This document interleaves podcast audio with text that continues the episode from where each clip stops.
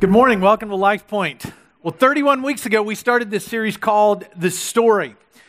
And if you're here for the first time, don't feel like, man, it's like I got late to a movie or something. It's it's not like that at all. All of these thirty-one messages have been uh, wrapped around this theme. We started at the beginning of the Bible, and today we're at the end of the Bible, which means today is the end of time. So I hope you're ready, okay? Over the last thirty-one weeks, we've learned a lot about God. If you've missed out on any of those, they're all available on our website. We have sold over one thousand of the Story Bibles, which are just, all the Story Bible is, it pulls out the core stories of Scripture and arranges them chronologically to help us understand God's story and His pursuit for the hearts of people, His pursuit for your heart. And here we are at the end, getting to see what God's big plan for our futures is. When I was younger, uh, probably I called it junior high, you call it middle school, uh, I broke my arm and I had this cast. This was back in the days of plaster casts. Remember those? Anybody? Show your age. Uh, it wasn't the cool fiberglass stuff. It was plaster, and it was up to here, and my arm was like this. And I was a really active child, uh, ran around a lot, and I got tired of the eight weeks I had because I broke it bad, pretty bad, and I had to have that on for eight weeks. And about three weeks in, I was like, it feels all right. It doesn't hurt.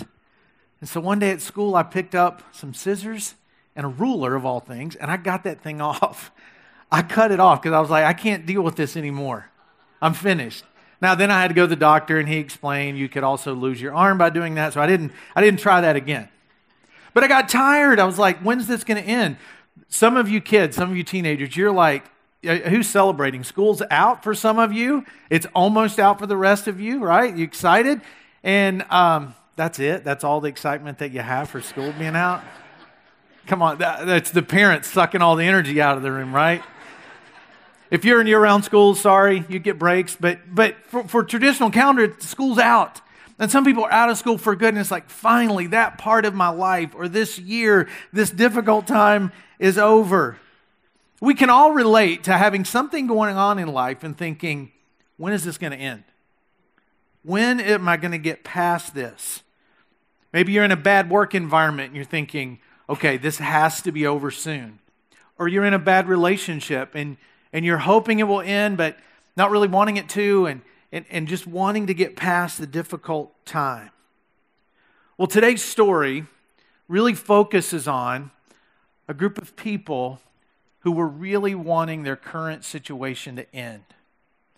And in God's Word, when we start to read about what He has to say to them, brought them hope for this great future and an understanding that what you see now is not what you're always going to see. What you experience and feel now is not the way it's always going to be, but sooner or later, it's going to be better, and you're going to be past it. You're going to be out of school. You're going to have the cast off your arm, the relationship pain, the physical pain, the, the work pain, the financial struggle. All that will be done. And God is speaking to a group of people who are enduring something much greater than all that. There's some Bibles coming down the aisles right now. If you don't have one, just raise your hand. Ushers will give you one. It's yours to keep. You can follow along in there. Also, uh, you can follow along on the screen as well.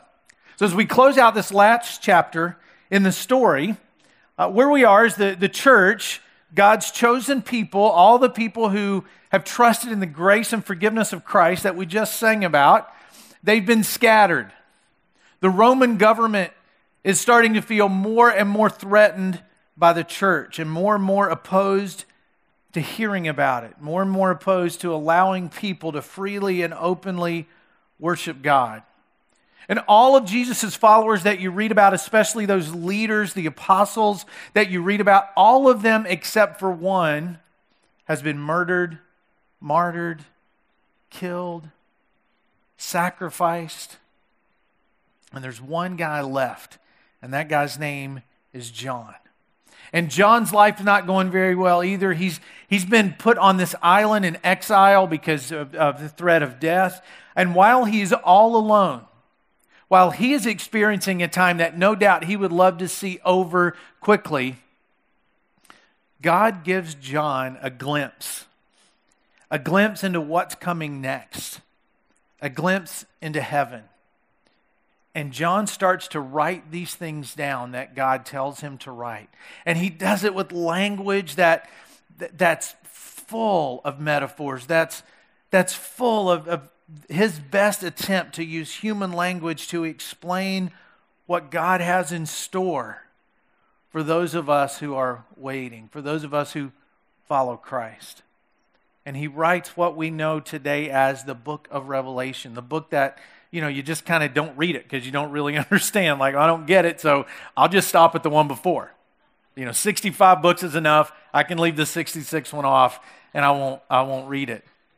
But it's the youngest book in the entire Bible. It's the one written the closest to today. It was written right at the end of the first century. And he opens this book speaking in the third person, explaining what people are getting ready to hear.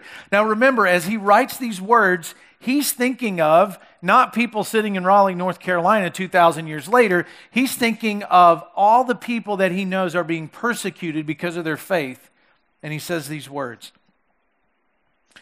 This is a revelation from Jesus Christ, which God gave him to show his servants the events that must soon take place. He sent an angel to present this revelation to his servant John, who faithfully reported everything he saw. This is his report of the Word of God and the testimony of Jesus Christ. God blesses the one who reads the words of this prophecy to the church, and he blesses all who listen to its message and obey what it says, for the time is near. That's how this letter begins, that's written to people who follow Christ, who are going through some very difficult times that I'm sure they were thinking, when's this going to end? How's this going to play out? Because the Roman government at that time, they were killing people just because they followed Christ. They were not just killing them, they were feeding them to lions. So, so kids had to watch their parents be fed to lions or burned at the stake, and their bodies be hung on stakes and burned to light the way to the city. Parents had to watch their kids be beaten and murdered, all because of their faith. And it's in the middle of all of that fear, all of that pain, that John writes these words, and what he's saying to them, it's not going to be this way forever. Things will change. And those may be words that you need to hear today. It's not going to be this way forever.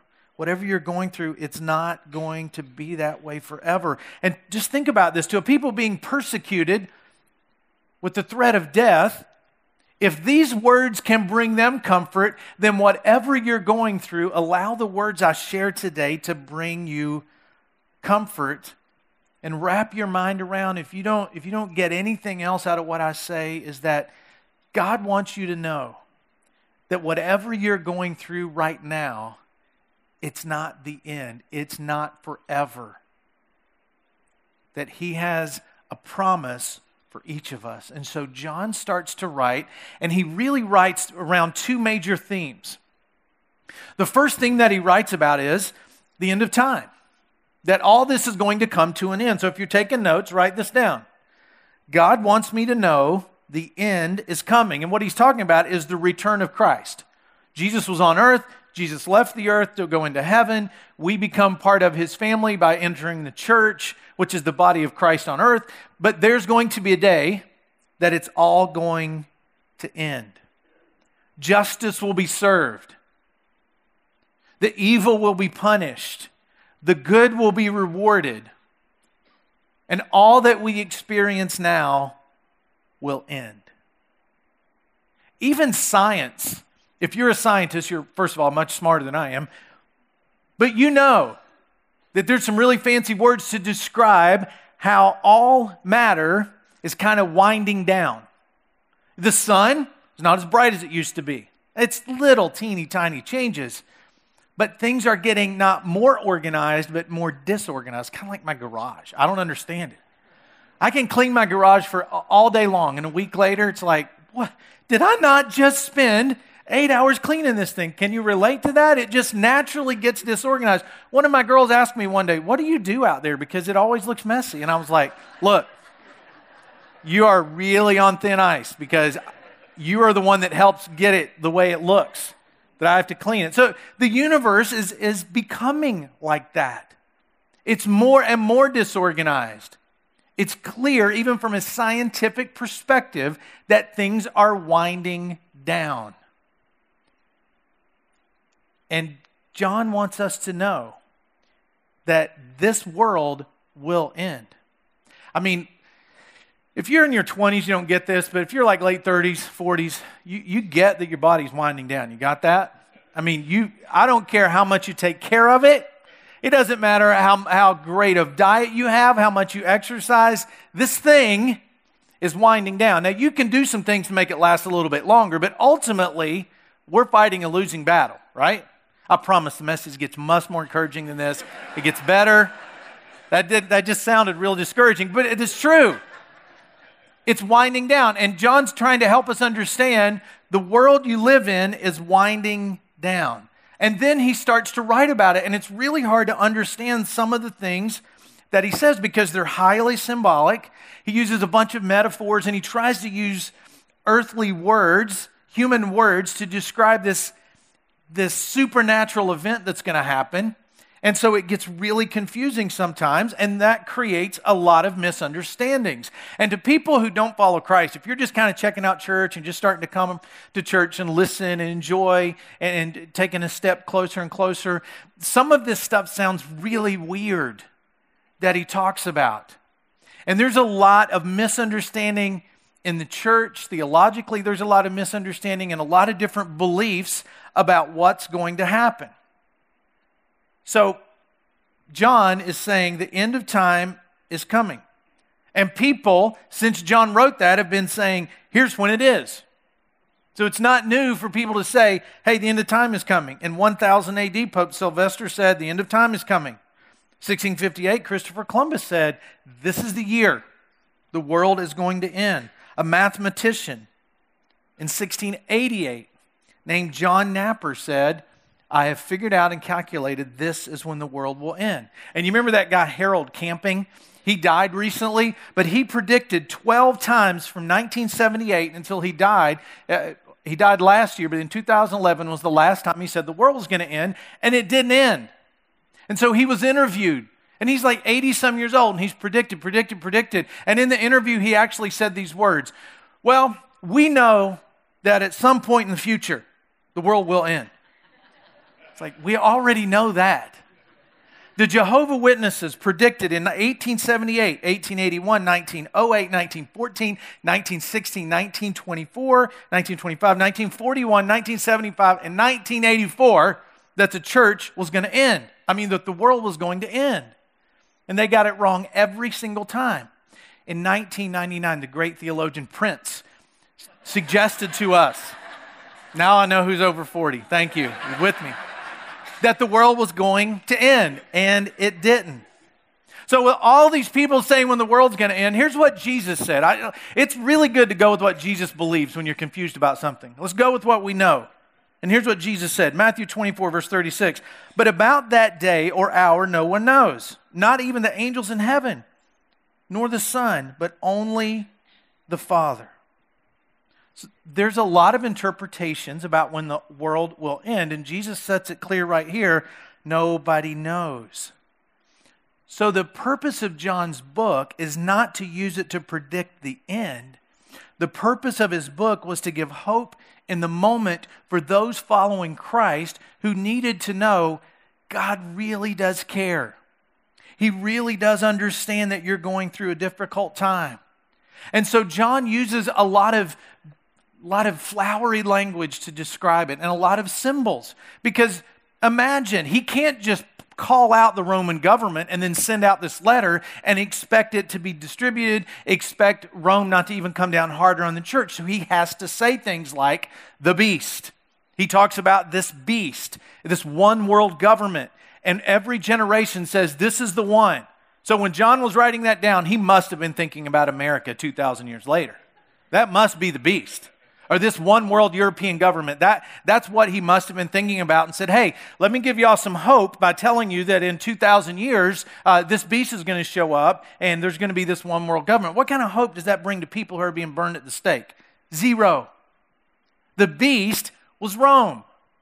It was something they could look at. He couldn't call it Rome, but that's what the beast was that he talks about. Then he talks about this Antichrist, this person that will rise up, that will be against Christ, that will persecute the church. And every generation has said, this is him. If you'd lived in the eighteen hundreds, people would have said, this evil little man named Napoleon is the Antichrist. And a lot of people wrote about that. World War Two, Antichrist was who? Hitler. And then the Cold War, if you grew up, uh, the years that I grew up, and you, when the Cold War was a reality, and this guy comes on the theme, on the scene that's got this mark on his forehead. It's like this birthmark. Turns out it was just a birthmark. Gorbachev wasn't the beast. You can just Google today, uh, the Antichrist. You can just Google today, who's the Antichrist? Don't answer me, but there's a lot of people who would pick a political leader or some other leader and say, that's the one. Some of what John says was to be applied then, and some of what he says was to be applied in the future. Now, what applies when? Well, I know some of it, but I don't know all of it. So when I don't know something, here's the best place to start, with what I do know. So you can read the book of Revelation, you get really confused, you can watch somebody on T V, read a book, get really scared, and be looking behind for a, a beast or an antichrist behind every door and in every leader. Or let's stick with what we know. Here's what we know. At the end of this book, Jesus wins. So here's what I'm going to do. I'm going to get on his team. Since Jesus wins in the end and good wins out, I'm just going to go ahead and get on that side. So however he chooses to wind the whole thing down and blow it up, I'm going to be with him.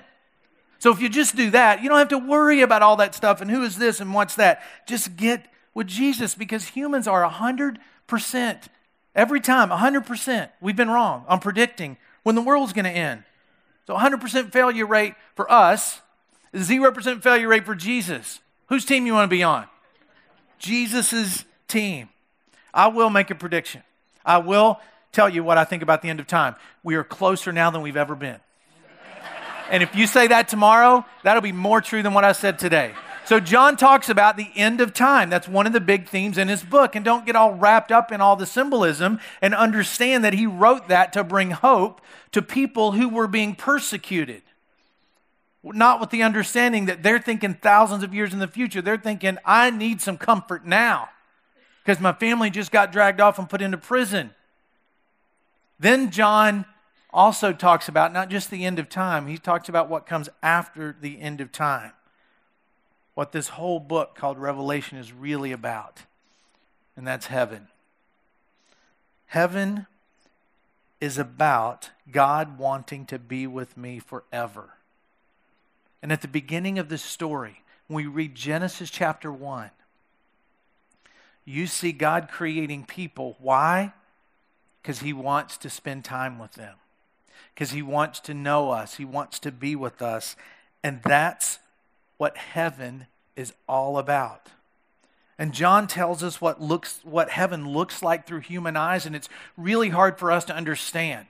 It's really hard for us to get, okay, this city, he talks about the city coming out of the clouds, he talks about a crystal sea, he talks about golden streets, he talks about the, the gates, he talks about uh, rubies and pearls and, and all these precious stones, and he uses that to describe heaven, and it's really hard to wrap our minds around. It's kind of like trying to tell your teenager what it was like not to have social media, smartphones, and the internet.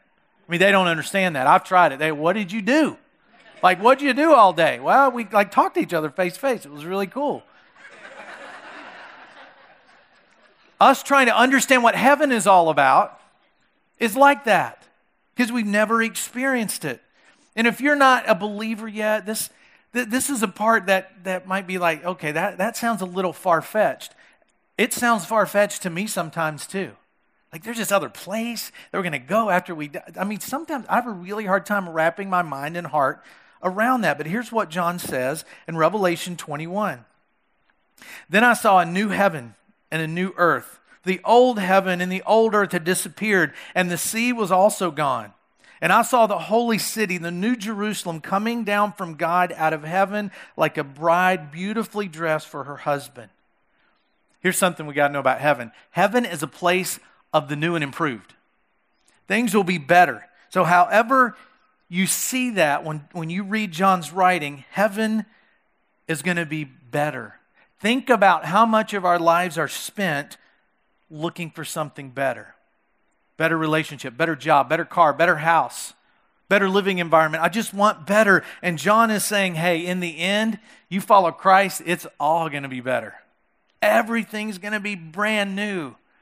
Everything's going to be perfect. The grass is always going to be cut. The shrubs are always going to be trimmed. The car's always going to be full of gas. The, there's always going to be money in the bank. It's going to be this perfect place, this place that you can't even imagine. Everything's made new. Other biblical writers chose to focus on the fact that we'll have different bodies, that we'll still, you'll, the, you'll have consciousness, you'll still know you're you, but you'll be in something else. And I'm like, yes, thank you. Won't that be cool? I mean, I hope we can request, because I would request, like the guy that plays Thor, I would request that body. Say, give me that one. And then, honey, uh, if you're in here, this serves, I, I will probably go shirtless, because if I get that body, there'll be no lust, no jealousy in heaven, and I'll just walk around in that body all the time. So whatever kind of bodies we'll have, they'll be different. We don't know what they are, but it's, it's not going to be this one, because this one wears out. Even if you fix it up, it still wears out. And John is trying to physically describe a place that nobody has ever seen before. And he tries to explain it like, like think about what is the happiest time you've ever experienced in life, ever. The most joy you've ever felt, the, the, the perfect whatever that's ever aligned just right in your life, and you feel like, oh, it couldn't get much better than this. This is, this is, this feels like heaven. This is great. I can remember falling in love with my wife and all other girls just fading away and everything focused on her. I can remember our first child being born and, and looking at her going, what are we going to do with this? And, and just, and just feeling love like I'd never felt. The second child who, who almost died, and when the doctor came out of the intensive care part and said, you, you, she's going to be okay, the baby's fine, just feeling like, God, you've shown up today, and I'm feeling a little bit of heaven on earth. And you probably have experiences in life where you think it could not get much better than this. Think about that experience. Everybody's got one. And when you think about that, this is how good it is. Just think, this, this is how much... This is your experience. This is as good as it gets on earth. I mean, some people live here. Some people live up here. Some people get to fill the whole thing up. And this is your experience. But then God has something else in store. This is much different. This is much more, much greater. It's not just one or two little things. It's an eternity. Watch out. Here it comes. It's an, it's an eternity of God saying, you're going to love this. You're going to experience joy like you've never experienced before. You're not going to experience pain. Everything's going to be the way it was supposed to be in the beginning. And it goes on and on and on forever. This is what we experience now. That's what we experience in heaven. Not, not rolling it up. That wasn't supposed to happen.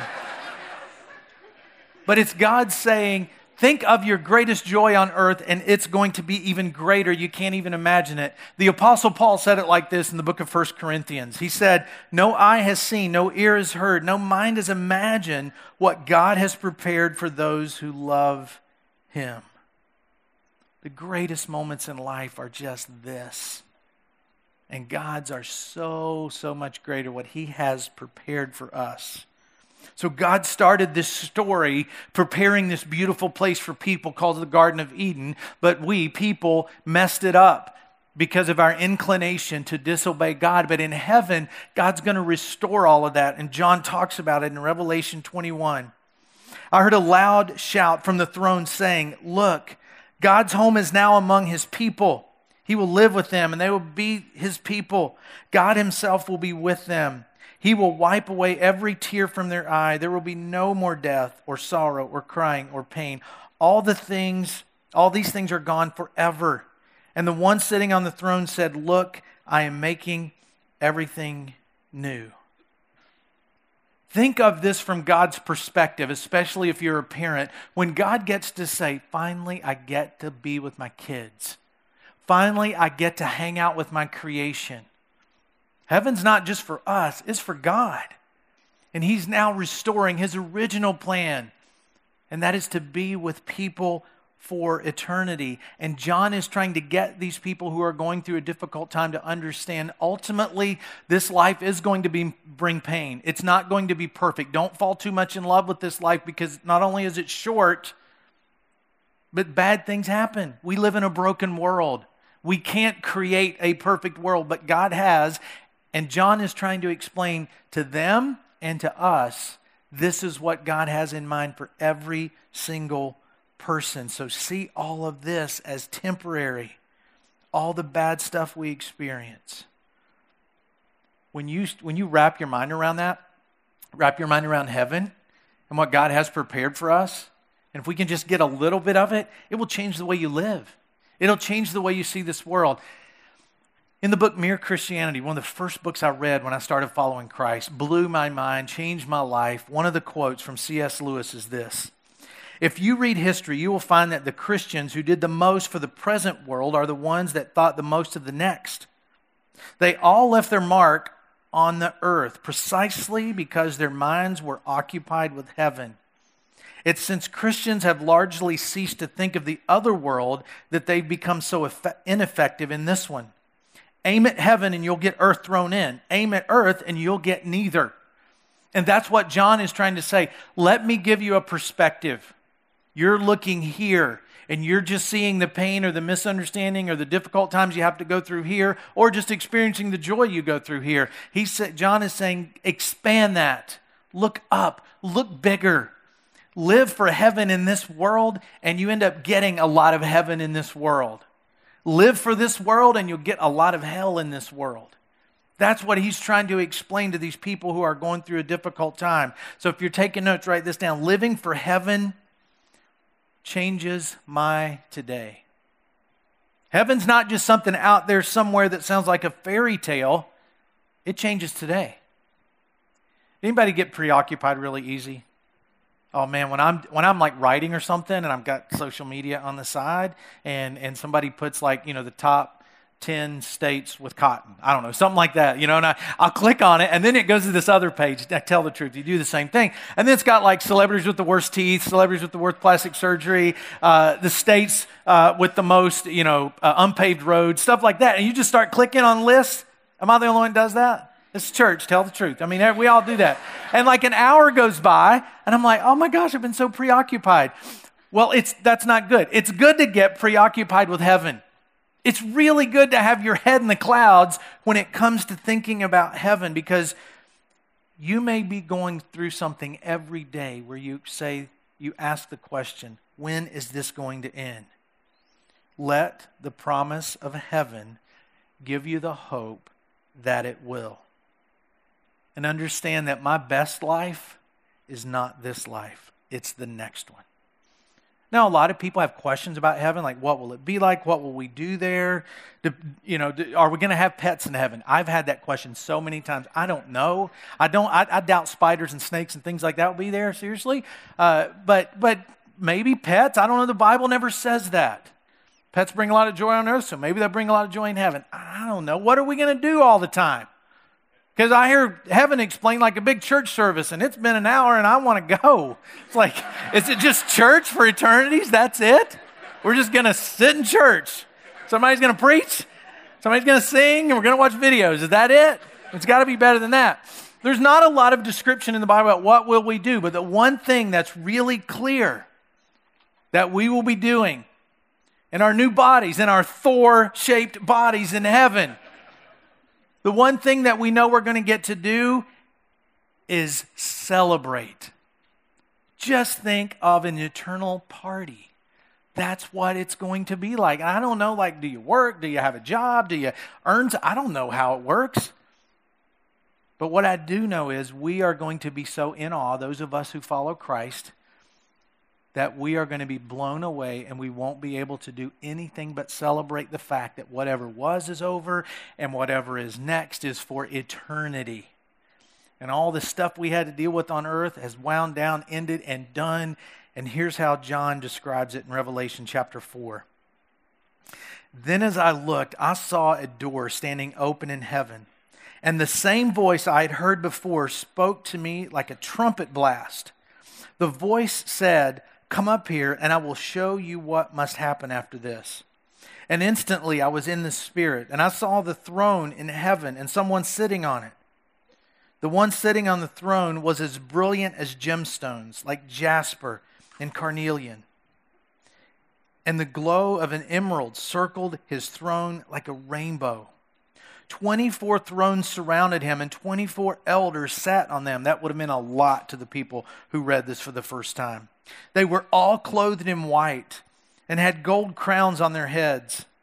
From the throne came flashes of lightning on, on their head. From the throne came flashes of lightning, the rumble of thunder. And in front of the throne were seven torches with burning flames. This is the sevenfold Spirit of God. In front of the throne was a shiny sea of glass, sparkling like crystal. And in the center and all around the throne were four living beings, each covered with eyes front and back. The first of these living beings was like a lion. The second was like an ox. The third was, had a human face. And the fourth was like an eagle in flight. Each of these living beings had six wings, and their wings were covered all over with eyes, inside and out. Day after day, night after night, they kept on saying, "Holy, holy, holy is the Lord God Almighty, the one who always was, who is, and who is still to come." That's a picture of some of the things that will be going on in heaven.